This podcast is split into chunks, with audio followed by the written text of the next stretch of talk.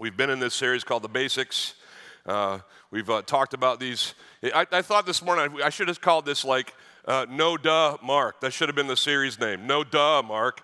Uh, that's what I used to say as a middle schooler when someone said something stupid. Did anybody else do that? No Duh. Uh, these things are so fundamental, so rudimentary, that you're probably sitting in these messages and been like, yeah, Mark, we know that stuff. But, but here's the deal um, Christians know lots of stuff. Uh, it's, it's not for lack of information uh, that we uh, sometimes uh, uh, miss the mark in following Jesus. It's application and, and, and, and, reminding ourselves of the things that are fundamental and rudimentary and, and, and making sure that, that we have our part in those. And so we've talked about the Word. We need to be people of the book. I challenge you to be in your Bibles more. If you haven't taken that challenge as a year starts, please do. There's, there's like uh, scientific data that says people who read their Bibles on a regular basis, at least, at least four times a week, they report just uh, you know, uh, huge differences in, in several of the, the markers that would be you know, quality of life issues for us. Reading the Bible makes a difference. Please read yours. We talked last week about the work of God. We should be people of the Word of God, but we should be people about the work of God. He's gifted all of us to do things for Him. Everybody has a part to play. Uh, we, we understand uh, that uh, we have been entrusted with um, what He's given us to serve Him with it. Like uh, we read in the parable of the talents and the master who invested through them. God's invested in us, and we need to take seriously that investment and serve Him, whether it's here in church, at our uh, various ministries, uh, but beyond that, outside in the world around us. We are servants of Christ. The word, the work, and now we get to the we. Uh, we. Did you know that uh, Christianity is not a personal thing? I mean, it is on a, on a level. I shouldn't, I shouldn't be so, you know, sweeping. It is a personal choice that everybody needs to make, right? But when I talk to people about their faith and they tell me, well, you know, it's, it's very personal, Mark, I'm always quick to correct them. No, it's not personal. Your faith was given you by Christ uh, so that you might share it with other people who don't have it yet. Does everybody get that about us? Salt and light, that's us. We're here to share the good news. So don't make it personal. Don't, you know, hide it under a bush. Oh no, all right? Some of you are old enough. Uh, we're we're going to let it shine. This light that's in us, we're going to let it shine. Let it shine, let it shine, let it shine. All right, good. Uh, so, so, in that respect, it's not a personal thing. Your faith is not meant to just stay with you. But uh, beyond the people who need Jesus, there's the people who have found Jesus. And did you know that your faith was given you so that you could be given to other followers of Jesus Christ in life? You are here for each other. That's a, a news flash for you. And all you've done is ever, you know, come into a room and, and face forward like we're riding on the same bus together, right? Uh, but you've never looked to the left or the right or found relationships with people who are in the body of Christ. That is a, a crucial aspect of your experience in life with Him. Jesus gave His life so that He might change your life, so that you might share your life with others who know and follow him. So it got this, this thing's got to go from just me Christianity to we Christianity. Why is that so important? I can start theological. Pastors often do. You want to go there? Here we go. Uh, do you know that the God we serve exists as three in one? And so God is Father, Son, and Spirit.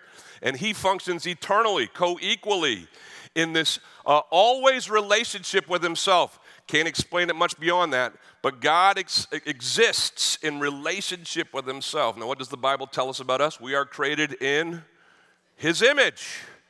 We bear His image. And while we are not triune in our personal natures, we have been created with the same propensity, the same need for and desire for, at least we should have, uh, a desire for relationship so that we can truly bear His image and be relational as He is. Our book tells us over and over that we are here for each other. It describes it in this one word that I used to hate growing up. We're going to talk about fellowship today. Uh, my son loves the Lord of the Rings movies. And so when I think of fellowship, I think of elves and dwarves and uh, the fellowship of the ring, right? Uh, but before the fellowship of the ring uh, came into my, uh, you know, purview, uh, I was always hearing at church growing up that we're going to have some fellowship tonight. We even had a building at our church called the Fellowship Hall. Did anybody have Fellowship Hall? yeah. My pastor would get up and he'd say, "Hey, folks, don't forget tonight after church service because they used to have churches at services at night, which is fine if you if you let's keep going. Anyway, uh, but, but back in the days when I would go to church twice on Sundays, we we do Sunday night church, and then it would be food, folks, and fun. We love our alliterations, don't we? These Christian people. Food, folks, and fun in the fellowship hall. right? And I remember being like, oh, we're so lame. Now, don't get me wrong. I loved hanging out with the, you know, the other families in our church and still, you know, uh, love uh, many that I've known uh, through the years um, and, and get that. But the word fellowship, it's, it's a word that connotes the Christ life. We're meant to live in fellowship with each other. That's why, as we uh, discover the first church in Acts chapter 2, familiar verses, again, uh, these are the basics. It says in verse 42 that this early church devoted themselves to the apostles' teaching, and to, say it with me, the fellowship. Yeah, that's where we get it from. Uh, to the breaking of bread and prayers. I'll talk about that more in a little bit. But look, skip down to verse 44 in that same chapter. It says this And all who believed were together and had all things in common. And that, that's not a word that's uh, you know, translated in our texts as fellowship, but it comes from the same root. Fellowship in the verse 42 is the Greek word koinonia. Who's heard that one before? Uh, that means fellowship and is translated as such in our English Bibles. This word common is from the same root as koinonia. It's the, it's the uh, Greek uh, noun koinos. And it means, uh, uh, well, what we translate it as common, both words, with this verb coin or koinos, koinos is the, is the, is the you know, base word. Um, uh, they, they both mean common, to share things in common. It's from whence we get words like community. We share things in common. Um, it's why gathering areas in certain places are called the commons. Did anybody have a commons at the high school you went to? I'll meet you in the commons. I grew up in Boston. The big park, the Central Park of Boston, is called Boston Commons. And you would go to this park. And they called it that because everybody would go there and hang out and do life together and have hopefully fun. Not, maybe not crime, but uh, uh, it was a scary place at times. But uh, uh but they would have life in common. Fellowship is, ha- that's what it is. Fellowship is having life in common. Today I want to answer this question What do Christians have in common? Lots of things. None of my sermons are exhaustive. Everybody gets that, right? I got 40 minutes to tell you something. I can't get it all in. I usually don't get it all in, if you're wondering, just so you know. Uh, but three things today about we as Christians and what we have in common. Uh, motions. yeah. Uh, thank you. One person likes it. All right. That, no, no, that's too late. It's too late. Don't pander. Doesn't matter. I know the rest of you groaned. It's, all, it's fine. If you're not, if you're new from, people don't like these. And if you don't, that's fine. God will judge. All right. Uh, I'm tired. Is anybody, is everybody picking up I'm tired? I'm a little loose. We were up here all weekend. We had a great weekend up here at the conference that we did, but it was a long weekend. Let's get through this, shall we? Here's the motions. What do we have in common as Christians? First of all, hand on your hearts, everybody. Go ahead. We have a common faith. See that? We share a common faith. We share a common faith. All right? Now, put your arms around someone next to you. Hopefully, you've met them. it's going to be weird. Hi. How you doing? Uh, we share a common family. Say that. We share a common family. We, we share a common faith, right? And we share a common family. All right, this is my favorite one. Hope we get to it. Uh, but we also share, put your fists together like this and pound them, a common friction. so you're like, that's, that's part of fellowship? Um, unfortunately, yeah, it is. So what's the first one? We share a common, and then we share a common, and then we share a common, and we're going to talk about all three as we go forward today. Let's talk uh, first of all about a common faith. Uh, the life that we share in common with Christ starts with this common faith that we have in His gospel. Um, here in Acts chapter 2, Peter famously preaches the gospel of Jesus Christ on the day of Pentecost. Jesus had told him and his friends to go and wait for the Holy Spirit. Uh, it had been 40 days since Christ had uh, risen into the skies uh, to prepare a place for us, but on that day of Pentecost, the Holy Spirit comes upon the disciples in this upper room. They are empowered by the Spirit to speak languages they don't know. Cool, right? And they stumble out in this high feast day here in Jerusalem and start speaking these languages that uh, others knew, but they knew these fishermen from you know Galilee had no business knowing. And so they're all asking the question, how, guy, how can you guys do this? And it gives Peter the audience uh, that he preaches this first gospel message to. I'm not going to go over all the, the message. Read it. It's like, hey, I told you to read your Bibles. Read this one. Read this message as you uh, read this week. But it culminates with Peter saying, hey, this Lord and Savior who is Jesus, you guys, and he's pointing at actual people who had been there, you know, some two, a month and a half ago when he was crucified, you guys put him to death. And it says in our scriptures, verse 37 of Acts chapter 2, that these uh, people in this audience were cut to the heart by the preaching of, of the gospel of Jesus. And they say to Peter, uh, Peter, Peter, Peter and the rest of the apostles, brothers, what shall we do? We've heard the gospel. We know we need this Savior that we are complicit in the death of. What do we do now? And Peter keeps preaching. Look what he says. He says to them, verse 38 Repent and be baptized. Baptized is this literal dunking in the water, but baptize also means identify. Baptizo is the Greek word for identify yourself with. So repent of your sins, identify every one of you in the name of Jesus Christ. Choose Jesus as your Savior for your sins, and He'll give you the forgiveness of your sins, and you'll receive as a result the gift of the Holy Spirit. For the promise is for you and for your children and for all who are far off. Wave at me, wave at me. We're the, wave at me, come on. We're all who were far off. He's talking about us there. That's us. If we follow Jesus a couple thousand years after this event, we are those who were far off. Everyone whom the Lord our God calls to himself. And he says there, in many, with many other words, he bore witness and continued to exhort them, so the sermon kept going. Uh, but he always ended up saying something like this uh, Save yourselves from this crooked generation. And so those who received his word were baptized. They identified with Christ. And they were added that day about 3,000 souls to this first church in Jerusalem. And it all started because they shared this common faith.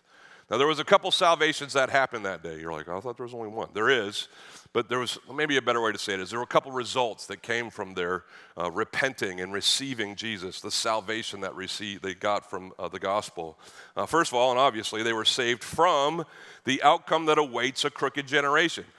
Look at me if you're kind of new to the Christian conversation. Here's the deal. I don't mean to be a, a you know a downer for you or anything, but if you die in this life, cease to exist here on this plane, or Jesus comes back before that happens, and you have not yet confessed your sins and repented from your sins and received from Jesus what only He can give. He is the way, the truth, and the life, and no one comes to the Father except through Him. If you have not professed that, no amount of good deeds, no amount of reps in the church will be able to save you from what awaits the crooked generation, those who are still unrepentant and lost in their sins. So the people who trusted Jesus, those 3,000, were saved from the outcome. That is everybody's who refuses to bend the knee to Jesus. That's the most common uh, salvation we think of. But we don't often think that we were saved to something. We were saved from sin, but what were we saved to? Well, a life with Jesus, and a life more specifically with the others who follow Jesus. I was saved to a family, an existence with other believers. And so, this is the story here in Acts chapter 2 of the beginning of the family of God in Christ. One of the disciples who was there that day, a guy named John, he wrote many of the five books in your Bible. Um, uh, he, he went on to spread the gospel in different parts of uh, the, the, you know, the, the, the, region there, and he wrote in one of his uh, letters, the first letter, his first epistle, uh, that what we have seen, he and his friends, what we have seen and heard, what we saw when we were with Jesus, is what he's saying, what we have seen and heard, uh, we have proclaimed to you also, so that you too may, and there it is, Koinonia, have fellowship with who? Well, you'd, well, you'd think it'd start with Jesus, right? Or God the Father, and he's going to get to them. But isn't that interesting? John's describing his purpose in sharing the gospel, and he starts not with God and Jesus, who are certainly center and, and most important in the equation, but he says, We wanted to have fellowship with you so that you could have fellowship with us in the fellowship that we have with the Father and with his Son, Jesus Christ. It's this package deal. Remember uh, hearing the, you know, the messages of, I don't watch commercials anymore. I try to avoid them. I just don't want anything. But uh, I fast forward through them all. I let things tape. It's a long story. Come and talk to me in the corner. I'll explain how I do it. But uh, when I was a kid, you couldn't do that. You just had to sit there and watch them. And so Ronco would always be rolling out the pocket fisherman or, you know, the uh, spray on hair. Remember when Ronco, you could spray on hair. Uh, but my favorite was the Ginsu knives. Does anybody remember the Ginsu knives? Now, some of you are younger, you got to look these up. They're just silly. They, they, would sell knives. And, and the way they would get you is they'd tell you the knives, and then they, they'd, be, they'd be like, what? But wait, there's more. And then there'd be like an orange peeler. And you're like, orange peeler? I didn't know there was an orange peeler. I wasn't going to get the knives, but now you're throwing the orange peeler in. I guess I got to I gotta get the phone. Where's the phone? I got to call. Man, I'm not only going to get knives that can cut through tin cans, I'm going to be able to peel oranges. I got to get this. it's, it's stupid. It's a package deal. We're used to the package deal. Everything comes with something. Here's what came with our salvation us. John says, Hey, man, uh, we came and shared with you everything that we saw in Jesus that you could have fellowship with us as we and you have fellowship with him through his son, Jesus Christ. What a deal. If you're new to the Christian conversation, this is our gospel. We were created by God and for God. Sin separated us from God, but He kept loving us. What, a, what an amazing sentence that is. He kept loving us. And then he sent Jesus, his son, to die for us. He rose again, and in his resurrection and his death, uh, he was able uh, to take on the penalty for your sins and mine and to restore, if we will only believe in him, the connection that was severed when sin came into the world and uh, took us from relationship with God. Whoever believes in him will not perish, but will have everlasting life. That's our gospel. If you haven't understood that, that's who we are. If you haven't understood your need for that, it is grave. And so I pray that if you haven't professed faith in Jesus, you'll come and talk to me before we're done today. And you'll find them. We'll put a rose up here for you, but that's not the reason you, you choose them. Uh, it's the most important choice anybody can ever make in life.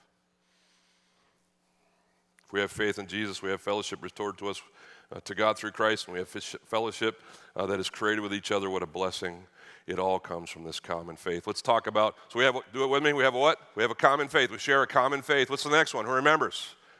We, we share a common family. Here we are in our midst. Uh, all who find faith in Jesus, the Bible tells us, are adopted into the family of God. We are joint heirs with Jesus and all that God has. We are made one with God in Christ. That's what it talks about here in Galatians chapter 3. For as many of you as were baptized into Christ, you have put on Christ. And there's no distinction amongst those who are in this family. There's neither Jew nor Greek, slave nor free, male nor female, for you are all one in Christ Jesus. When we put our faith in Jesus, this might help you. Uh, we took off this old cloak, this old, old garment that was our sin and separation from God, and we put on, you know, the, the, the righteousness of Christ. And so no matter who you are, how much money you got, how many brain cells you're using, right? Uh, doesn't matter how old you are, young you are. Doesn't matter where you live, where you grew up. Uh, if you've done time, if you've got time, it doesn't matter any of those things, right? If you have chosen Christ, you have been brought together in his family, and you have him in common with those who follow him. Uh, it's been a rough few years for the Red Sox. I uh, haven't been wearing this very much, but back when they were good, I would spend the money it would take to go over and watch them lose to the Rays. Just so you know, every time I go to a Rays game, if you're a Rays fan, be happy. My team is going to lose that night. I don't think I've ever seen the Red Sox beat the Rays over there at Tropicana Field. Uh, but uh, we had just won the World Series in uh, 2013, and I bought this shirt. Dustin Pedroia. Go, Petey. And uh, I remember the first time I wore it to the, to the next year's Rays game that I attended. Okay, you're walking in. Uh, anybody guessing that there wasn't a lot of people, at least in the gate that I entered, wearing this garment? Uh, I got some side sideways glances. Uh, Trop, uh, the Trop's pretty friendly. Rays fans are, you know, mostly cordial. There are some places like Yankee Stadium. If you're wearing this, you better know how to handle yourself, right? Because there's going to be fisticuffs. Okay, and so it's so interesting to walk into a place and just have people who don't know you kind of sneer at you and look at you. It's also interesting in that first moment where you see someone else wearing this garb, there's this instant connection. Isn't that crazy? You're like,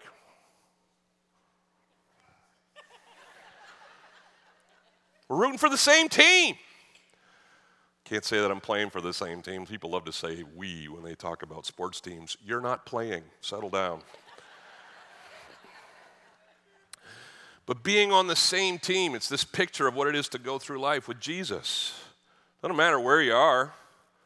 Like I've traveled by God's grace to lots of different places in the world, almost always uh, in the interest of moving His kingdom forward. And so I get out of an airport, you know, in Africa or Russia or China or India and all the other us, and uh, uh, I walk off a plane to total strangers who are going to basically shuttle me around their country. Never met them before, have no idea who they are, what they're about. All I know is we're wearing the same jersey. Let's go. And as we get to know each other, sure, we love each other on all kinds of levels, but it starts with koinonia. We have fellowship in Christ with the Father and with each other. Doesn't matter who we are. The early church became a family there on that day at Pentecost in at least three ways. It tells us in Acts chapter 2 that they were first a spiritual family. Look at verse 42 again. It says that they devoted themselves to the apostles' teaching and to the fellowship and to the breaking of the bread and prayers. These are all spiritual activities. Now, they, they, they sought to learn who God was and what He expected from them as they sat at the feet of the apostles. We're kind of doing that right now, right? When you hang out and listen to a sermon like this, uh, I'm not an apostle, but I am, you know, teaching from or uh, loose, whatever, around the apostles' teaching. I'm giving you God's word. And, and that's what the body of Christ, the family of God, uh, is called to do. learn the apostles' teaching, to have fellowship. We've been talking about that. The breaking of bread. Uh, every time we pass out, it's kind of gotten all, you know, COVID made it all like everybody gets their own packet now. But uh, uh, does everybody understand that this is a, a, personal reflection on what Jesus has done for you, but it's also a corporate? Um, that's why we call it communion. Does that sound like community? Or common. If you've ever wondered why we call Lord's Supper uh, communion, it's this common experience for the whole body of Christ to be reminded of this faith that we share. Sure, it's mine, but it's ours. And we have subscribed to it together. That's what it says when it says there that they broke the bread. It wasn't just, he's going to talk about lunch later, but they're referring specifically to the Lord's, almost certainly to the Lord's Supper there. And then finally, prayer they gathered to pray. I was sitting with uh, a family the other day, and uh, one of the daughters, uh, she's 13, she, she, she's asked me questions since she was like nine or 10. And she's always come up to me, it's like stump the pastor. It's her mission. And uh, so her name's Ella, and she asked me about prayer yesterday at lunch. Why do we need to pray if God already knows what's going to happen? You ever got that one? Does prayer make, she's basically asking, does prayer make a difference? I would submit to you, yes, it does. Uh, why do I believe that? Because the Bible tells me it does. That the, the prayers of a righteous man availeth much. Now, it may not uh, always be that you receive what you pray for. Anybody had that? Asked a lot, didn't get? Okay, but here's what was happening while you were praying.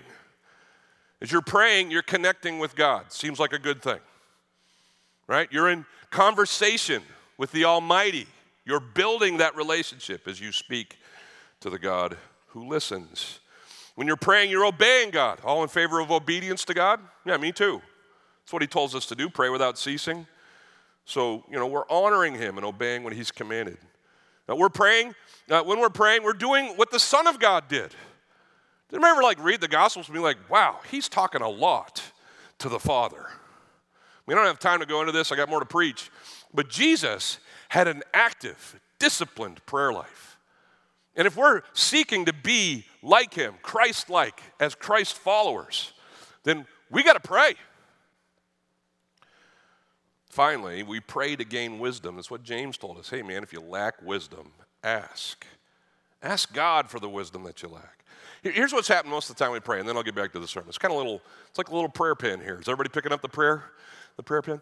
Um, when you and I pray, we, we may ask for God to alternate, you know, uh, outcomes, heal someone, uh, provide this need, and, and we should, okay? But we should, what we should always pray is two things Your will be done, and whatever your will is, give me what I need to live out your will for my life. So many people think prayer is like a Christmas list. And if I don't get what's on it, God failed. No, no, no, no, no. Uh, we live in a broken world. Broken things are going to happen. God rescues us from more than we deserve to be rescued from. Does everybody get that? So be thankful for those, and if His will is for hardship to come to your life, know that He's going to use that somehow for your good because He loves you, and pray for His will to be done and for you to, to know what to do as you're going through it. All right, prayer sermon over. They were first a spiritual family, but they were a generous family on top of that. Look what it says in verse 45 says that they were selling the possessions and belongings, distributing uh, the proceeds of those sales to anyone as they had need. Uh, I've, I've taught this in multiple different ways, but Christians, if they're going to be like Christ, have to be generous. They have to be givers. And so we're like, here we go. He wants to pump up the offerings. Let me say it one more time. I don't personally care if you ever give to our church. I think you should spiritually, scripturally, but listen to me. If you're going to make it some kind of thing that you're giving, you know, uh, you just want my money, don't give. That's not cheerful. Keep it. God doesn't need you or it to be, you know, like he needs, he loves, okay, I gotta be careful. All right, hang on. but I am passionate about this. He loves you, but he needs nothing from you. And he'll take care of what he needs to take care of just fine without us. Amen? But, okay, all that to say, well, good, now I don't have to give. That's not what I was saying. We should give for the right reasons, with the right heart, because we've been given much by the God who gives. We covered this last week. He makes these investments in us. And we don't just sit there and say, Great, look what the master gave me. I'll just bury it in the backyard. No, we invest it for him so that we can give not just what we've earned, but all of it. Does everybody get that part of the parable? Everything that was invested in the servants went back to the master. They didn't keep their cut. It just all went back to them because these servants understood it's about the master. What I have is his. All right. So give in relationships. Give of your time and treasures and talents. Give in the offering. Give, give, give, give, give. This is what we've been called to a spiritual family and a generous family. We've been called finally to a relational family. Look what it says in verse 46. And day by day, attending the temple together, they broke bread in their homes and they received their food with glad and generous hearts. This is the life group verse. Like, like this discovers the first life groups. People met in each other's homes, okay? Anybody go to life group and have food? We used to have mine at Cracker Barrel, and I'm convinced that most of the guys who were coming, it was just for the Cracker Barrel. They were, they were you know, whatever, if I got to listen to you talk about the Bible, Mark, just give me mama's pancake breakfast, right? That's all they wanted. That's not true. But people love food. Who likes food? I'm looking forward to having some here in a couple hours as soon as I'm done. These people got together. They broke bread together. They, they, they hung out together. They watched movies together. Maybe not. They did life together. They enjoyed life together. They celebrated life together. I had the pleasure of hanging out with one of my best friends here in Brandon. Uh, his birthday was this past weekend. All of his family came into town, and me and a few other guys got to hang out with him at his surprise birthday party. They all met him at the, at the golf course and surprised him. And you couldn't wipe the smile off his face, right? This is the, this is the stuff of life celebrating love and family and relationships. It was just a, an honor to be kind of just tagging along, right? This is like the, the highest expression of the goodness that God gives us. And this is what He's called us to in life to relationships with each other. Can I give you a quick sidebar? People outside the family uh, who are not yet part of God's family, they're drawn to the family through what they see from the family. Did you know that? Like how we act with each other is a, is a testimony to people uh, and, a, either a deterrent or an attraction for them in coming to Christ. Look what it says in verse 47 praising God. Uh, these, these early Christians were hanging out together and praising God and having favor with all, how many of the people? All of them initially. It doesn't stay that way. Sorry, keep reading Acts, it gets kind of rough. But, uh, uh, but initially here, um, what God was doing in these 3,000 was just having an impact on everybody who saw them. It says that the Lord added to their number day by day those who were being saved. And certainly it was because the apostles were teaching and people were sharing the gospel. I'm not negating that. That is central to the, to the life change that needs to happen in people who don't know Jesus. You got to tell them the gospel so they can accept it. You with me? But you know, uh, old Frankie of Assisi said, "Share the gospel at all times, if necessary. Use words." Anybody heard that one before? Right? How you live verifies your message. And so apparently, in that first church, they were living in such a way that people were like, I got to get some of that. I don't know what that is, but they're doing it different. And it compels me. When, when people come together, it's compelling. Things burn brighter. I had a, a, a backyard fire with Eleanor for uh, her, her birthday. It was kind of a, it's a long story. Her birthday's in December, but we decided to celebrate in January because, so we had, we were, it's a long story. We just had a fire. Can I just say that? Who's built a fire in here? Anybody built a fire? There's a right way to build a fire. Here's how not to build a fire. You don't take in each individual log and set them, you know, separated from each other around the perimeter of the fire pit and try to eat, light each one uh, individually. Is that a dumb way to light a fire? If you were at that fire, would you be like, "Pardon me, Junior, uh, let me help you with this"? Here's how you light a fire. First of all, you get a Duraflame log. It's 2024, people. Figure it out, right? I'm not trying to get some kind of Boy Scout badge. I'm just trying to light a fire. So you lay that down there on a couple bricks, and then you kind of make a TP with the wood, and you light that sucker. And here's what happens. I'll show you. This is my little example. If you put things that are on fire together, hope I can do this, the fire gets bigger. It's not that great of an example, but I didn't want to set things on fire up here. Right? Apart, together. Yeah, right? Good stuff. That's why we build fires that way. Keep all the stuff that's on fire together. If you're smart, use the Duraflame. It'll, it'll keep going all night, baby, right? But that's why God wants us together. Because when we're together, we burn brighter when we're doing it well. So let's get to the last part, which is this thing about friction. we are um, called to share uh, a common faith, we are called to a common family. what's the last one? Yeah, we got this, this problem called sin that still exists in us. Even though it doesn't reign over us, it remains in us. It's still a potential. And so, what do we do when sin lands. Friction. You ever thought about friction? Who remembers it from science class? Here's a definition friction is heat that's generated by one or more objects rubbing against each other while moving in different directions. That is the church a lot of times, isn't it? Because people kind of get in each other's space and they start running in different directions. And my preferences and choices run up against your preferences and choices. And my interpretations of certain passages run up against yours. And all of a sudden there's friction. And sometimes it's really good. Friction can be a good thing, don't get me wrong. It can lead us to a better whatever. But not handled properly, uh, friction can divide and bring death to what God has meant to be an agent of life. Friction comes in two forms. There's impersonal friction. These are just kind of things that happen around us and to us that we don't really have a lot uh, of involvement with, whether it's sickness, death, financial struggle, uh, relationships breaking up. Um, in, in, those situations, we need to be together and, and in support of each other uh, so that people can just get through the day to day broken stuff of a broken world. Are you with me? Those are the impersonal frictions. But let me talk to you about the interpersonal frictions that exist wherever people are. When humans rub up against each other, a lot of times they rub each other the wrong way. It's the consequence of sinful self interest and the misses that result from it.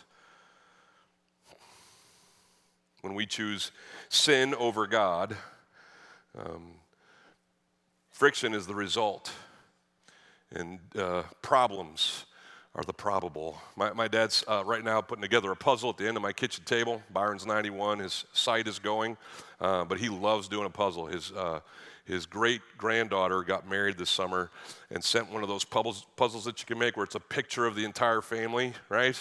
And they cut it up into a puzzle. So he's been putting his family together. It's just, just so great. I'm speaking on being a family. And I'm like, thanks, Dad, for doing that puzzle this weekend. I needed that for my sermon. This is what's wrong. A lot of the puzzle pieces look similar. You know, the shapes are kind of like each other, and they'll be like the white background. And, and so, Dad, in his uh, earnestness to kind of be done with the puzzle, start just trying to jam some of these pieces in where they don't fit. Has anybody been in this puzzle? Anybody done this puzzle? Right? I mean, it's not that you could, you know, you could tell that the colors are off and stuff like that, but sometimes if it's just like an all white background, which is what most of this picture is, he's just trying to make, and, and here's what happens. If that one's in the wrong place, guess what? Everything is in jeopardy. Not maybe everything, but certainly other pieces aren't going to fit where they're supposed to go because, well, they're supposed to go where that one is, and you put the wrong one there. Doesn't that kind of give us a picture of what it is sometimes to be in relationship with each other? In our self interest and sin, we try to make pieces fit that don't fit and they end up rubbing against each other, and that uh, causes more eventual problems. How do we handle up on the friction that we have in common? Well, you'd be uh, happy to know that your Bible deals with it.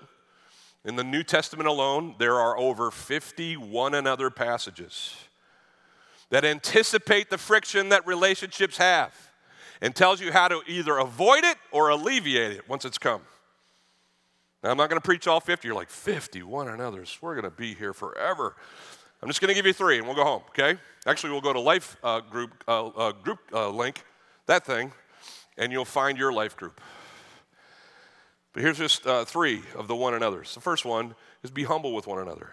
It tells us again, clothe yourselves. This is 1 Peter 5. Clothe yourselves, all of you, with Christ and his humility.